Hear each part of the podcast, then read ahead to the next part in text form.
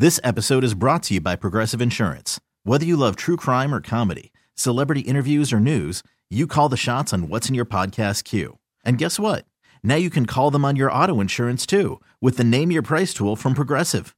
It works just the way it sounds. You tell Progressive how much you want to pay for car insurance, and they'll show you coverage options that fit your budget. Get your quote today at progressive.com to join the over 28 million drivers who trust Progressive. Progressive Casualty Insurance Company and Affiliates. Price and coverage match limited by state law.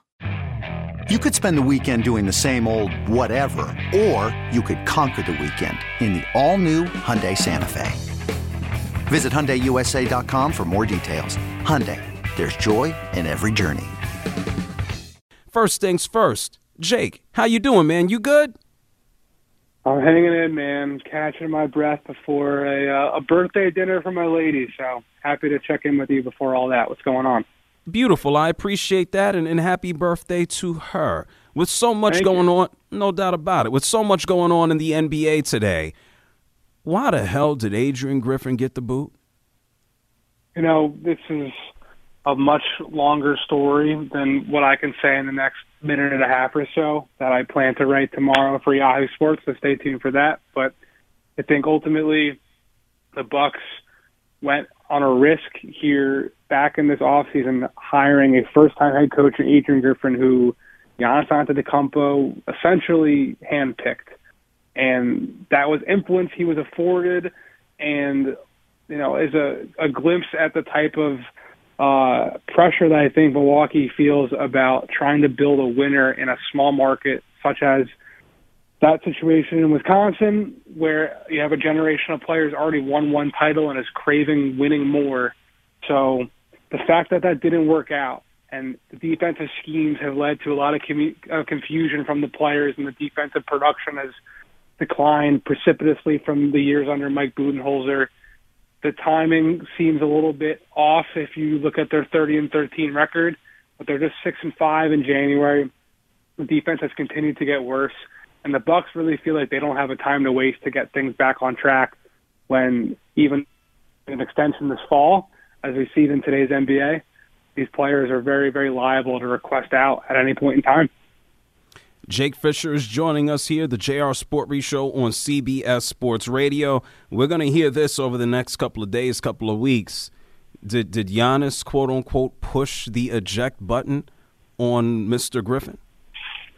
Now, I don't know enough yet to say that, but I think there were many people inside the organization that had been for a long time now. You know, you go back to the beginning of this training before the season even began when Terry Stotts left very unceremoniously was supposed to be the lead assistant under Adrian Griffin. Like the Bucks hired the the, the assistants under him didn't give him the influence, but like it didn't work out. The veterans felt very disrespected the way Griffin was operating things, and then you saw Brook Lopez complaining about not not coverage anymore, and Bobby Portis had a whole thing in the post game locker room tournament after their loss to Indiana. It just kind of seems like overall there was a, a lot and, and dissatisfaction, uh, dissatisfaction, I should say, uh, with a lot of the main actors involved.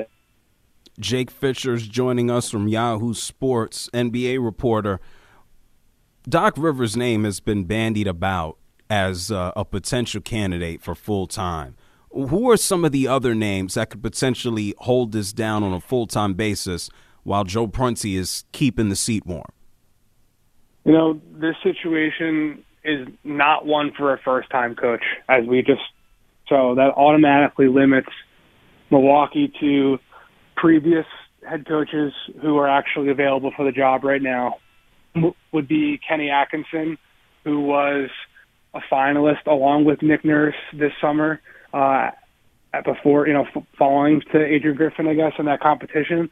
Uh, I don't know exactly if he's really on the table though right now, being that this does seem like it's Doc Rivers' job and Doc Rivers' job alone. He's someone that I think fits a lot of check marks. You know, one reason bought Giannis purportedly felt connected to Adrian Griffin was the fact that he was a former player and he is one of the only coaches out there that's won a championship. So that, I mean, and that is the goal of what this organization, you know, holds. So I, I think, by all accounts, and what the early word has been pretty strongly here is that this is Doc Rivers' job. Okay. Jake Fischer joining us, NBA reporter for Yahoo Sports. So much has gone on in the NBA outside of the, the Adrian Griffin firing today. We learned earlier in the morning that Terry Rozier was going to be moving on from the Charlotte Hornets to the Miami Heat. At the same time, the Charlotte Hornets get their hands, at least temporarily, on Kyle Lowry. We know Rozier is going to be out there shooting.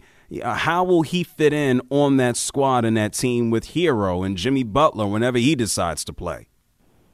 Yeah, they need better point guard play, and that was pretty evident dating back to last season when they put Kyle Lowry to the bench for Gabe Vincent, and then Gabe Vincent, of course, left this summer for agency with nothing, you know, leaving nothing in return for Miami. So he'll be a ball handler and a creator. They're going to also need him to be a point of attack defender too, which was something he was better at in Boston back in his younger days than when he was in Charlotte. So I do think Miami is is hoping that he will be able to take a, a much stronger uh, role on that side of the ball as opposed to what he was doing in Charlotte.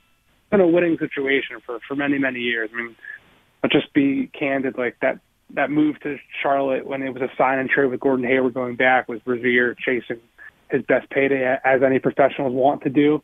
This is going to be his first time back in a real playoff environment you know, since he was on that rookie deal in Boston. So I think the Heat are bullish that he'll be able to lock in on both sides of the ball. Well, Jake, we know Kyle Lowry, whatever is left of him, is likely to uh, sign somewhere else to maybe get a couple more minutes on a contender. What are some other potential moves that you've heard that we might uh, see take place between now and the trade deadline?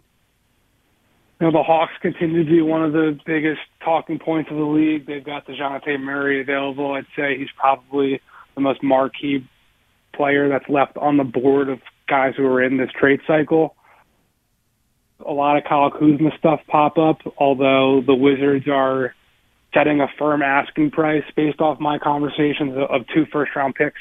And unless they get that from someone, I don't think they're going to move him. There, there are plenty of other players and teams that have asking prices that I think, you know, will come down. You know, the Portland Trailblazers right now want a first round pick for Malcolm Brogdon.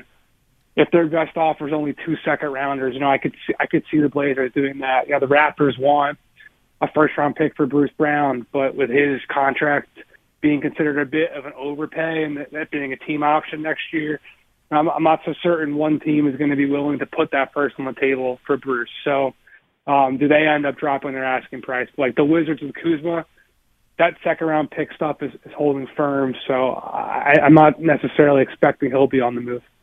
Now, Jake Fischer here with us from Yahoo Sports as we start to wrap things up. One team that's always involved in the, the, trade talks, whether it happens to be a Dejounte Murray or an always hurt Zach LaVine. What do you foresee the Los Angeles Lakers potentially doing or not doing? They're going to be one of the more aggressive buyers on the market, and they have a 2029 first round pick that they're willing to put on the table. There's an additional pick swap that they're willing to include. I don't have the year perfectly off top of mind. I believe it's 2027, but don't hold me to that. They have they have a swap in that 2029 first pick, and then D'Angelo Russell's salary. It's just it's just right now to find a team that actually wants to take his salary back as a real trade chip for the filler that it would take to get a Dejounte Murray or Zach LaVine. So, you know, if the Hawks were to take that, find a third team to take that Russell, which I don't think that third team is going to be supplying the actual players that uh, Atlanta wants at this juncture, but we'll see. Like the Hawks, they, they value Quentin Grimes, to my knowledge. So is there an opportunity to make New York be that third team in that equation? I'm, I'm not certain at this point, but uh, the Lakers are, are hamstrung right now by that element that D'Angelo Russell they signed this summer to a two-year de- deal, and they made him waive the no trade clause that would have been part of that, with the idea of potentially moving him. And right now, doesn't seem to be much of a market for him at this juncture. Yeah, well, we, we know that the, the Lakers will always be ridiculously aggressive. We got a whole lot of other teams that are, quite frankly, going to be looking to, uh, let's just say, tank and try to get some assets for the rest of the season. Please tell us about the book that you published, Built to Lose how the NBA's tanking era changed the league forever.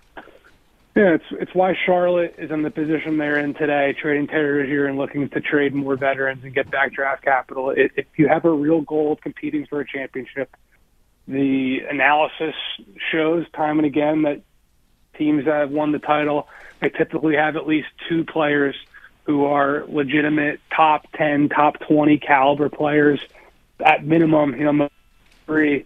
And the most common way to, and the most direct way for any team, you know, you don't have to be in New York or Miami or LA to have a bad record and get top draft picks where most of the that's the most direct path for any franchise to get a LeBron James, a Dwyane Wade.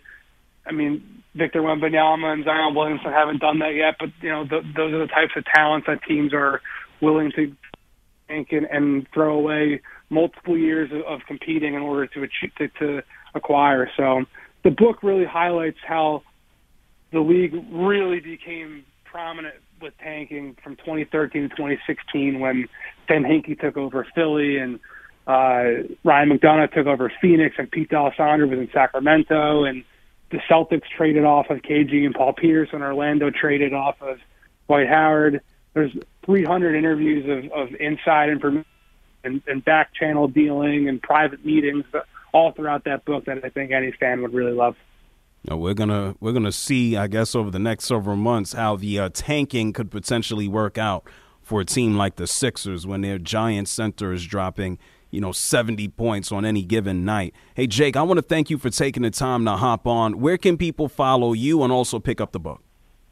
Thank you so much for having me. Yeah, I'm on Twitter at Jake L. Fischer, F I S C H E R uh, bringing multiple stories a week at Yahoo Sports. Our, our podcast, Ball Don't Lie, has three, has four shows a week for myself, Vinny Goodwill, and Dan Devine, and the book Built to Lose: How the NBA's Tanking Era Changed the League Forever. It's out anywhere books are sold. Amazon, Bookshop.org, my publisher Triumph. It's a uh, still moving product, so I'd appreciate anyone else who's still interested getting a copy.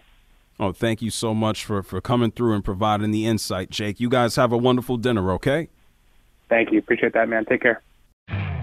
You could spend the weekend doing the same old whatever, or you could conquer the weekend in the all-new Hyundai Santa Fe. Visit HyundaiUSA.com for more details. Hyundai, there's joy in every journey. This episode is brought to you by Progressive Insurance. Whether you love true crime or comedy, celebrity interviews or news, you call the shots on what's in your podcast queue. And guess what? Now you can call them on your auto insurance too with the Name Your Price tool from Progressive. It works just the way it sounds. You tell Progressive how much you want to pay for car insurance, and they'll show you coverage options that fit your budget. Get your quote today at progressive.com to join the over 28 million drivers who trust Progressive. Progressive Casualty Insurance Company and Affiliates. Price and coverage match limited by state law. T Mobile has invested billions to light up America's largest 5G network from big cities to small towns, including right here in yours. And great coverage is just the beginning. Right now, families and small businesses can save up to 20% versus AT&T and Verizon when they switch. Visit your local T-Mobile store today.